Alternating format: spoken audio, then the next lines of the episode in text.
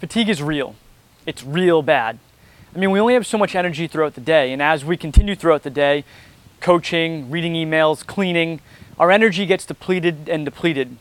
But what if there was a way that we could restore some of that energy throughout the day? What if there was a way that we could tap into an almost endless supply of energy and restore some of the stuff that we've lost? Now, don't worry, I know what you're saying. How could we possibly tap into an endless supply of energy to restore some of ours?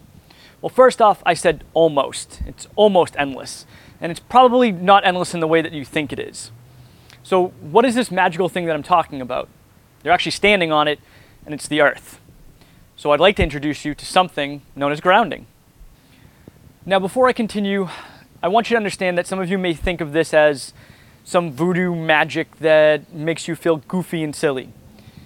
My question to you is if it only makes you feel guilt, feel goofy and silly, and that's the worst thing that it does, is it really that bad? So, what is grounding? It's also known as earthing. Basically, it's reconnecting your bioelectrical field with that of the earth. Now, I know what you're thinking. How could reconnecting my bioelectrical field with that of the earth really help supply my energy? Well, first off, grounding is basically walking, laying, standing, running barefoot, or just simply laying on the earth in itself. So, what does all that mean? Well, it means that we need to be more negative, but probably not in the way that you're thinking. When I talk about negative, I'm talking about a negative charge. So, we know what free radicals are. Studies have shown that they pretty much wreak havoc on our body. They cause chronic inflammation, they suppress our immune system, and all those things can really help, you know, fatigue our bodies. So, free radicals have a positive charge. The earth has a negative charge.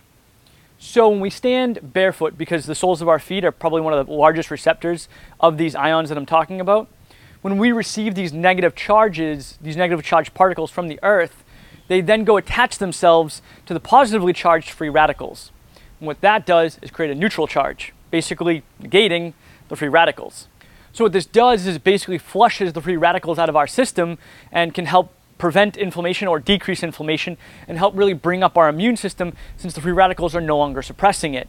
All in all, what that means is your body isn't constantly fighting uh, diseases and inflammation throughout the day, and you have more energy.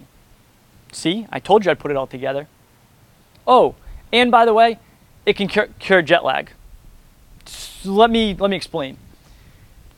Studies have shown, or at least people have reported, that by grounding after a long flight, um, they feel less effects of jet lag. And here's how this works the Earth, as we know, gives off negative particles, and it has a vibrate, vibrating frequency to it. The actual frequency is about 7.83 hertz. Now, when our brains vibrate at about 7.83 hertz, we're actually in something known as the flow state, which is where we're feeling and performing our best. So when we ground ourselves, we're actually trying to align our brain waves to that 7.83 hertz frequency. And what that does is it helps our brain kind of function a little bit better. So again, people have said that once they hop off a long flight, if they ground on wherever they've landed, it helps prevent or at least decrease the effects of jet lag. So why ground? What does it all mean? Now again, the research on this is very, very minimal, but Participants that have participated in these research studies and just in general have said that they've had improvement in some of these following conditions. Things such as chronic fatigue, chronic inflammation, anxiety and depression, sleep disorders, and cardiovascular disease. So I mentioned earlier, listen, if you feel a little goofy and it takes 30 minutes to walk around in your backyard barefoot, does it really matter if it could help solve all of those problems and improve those conditions? Yours for the taking.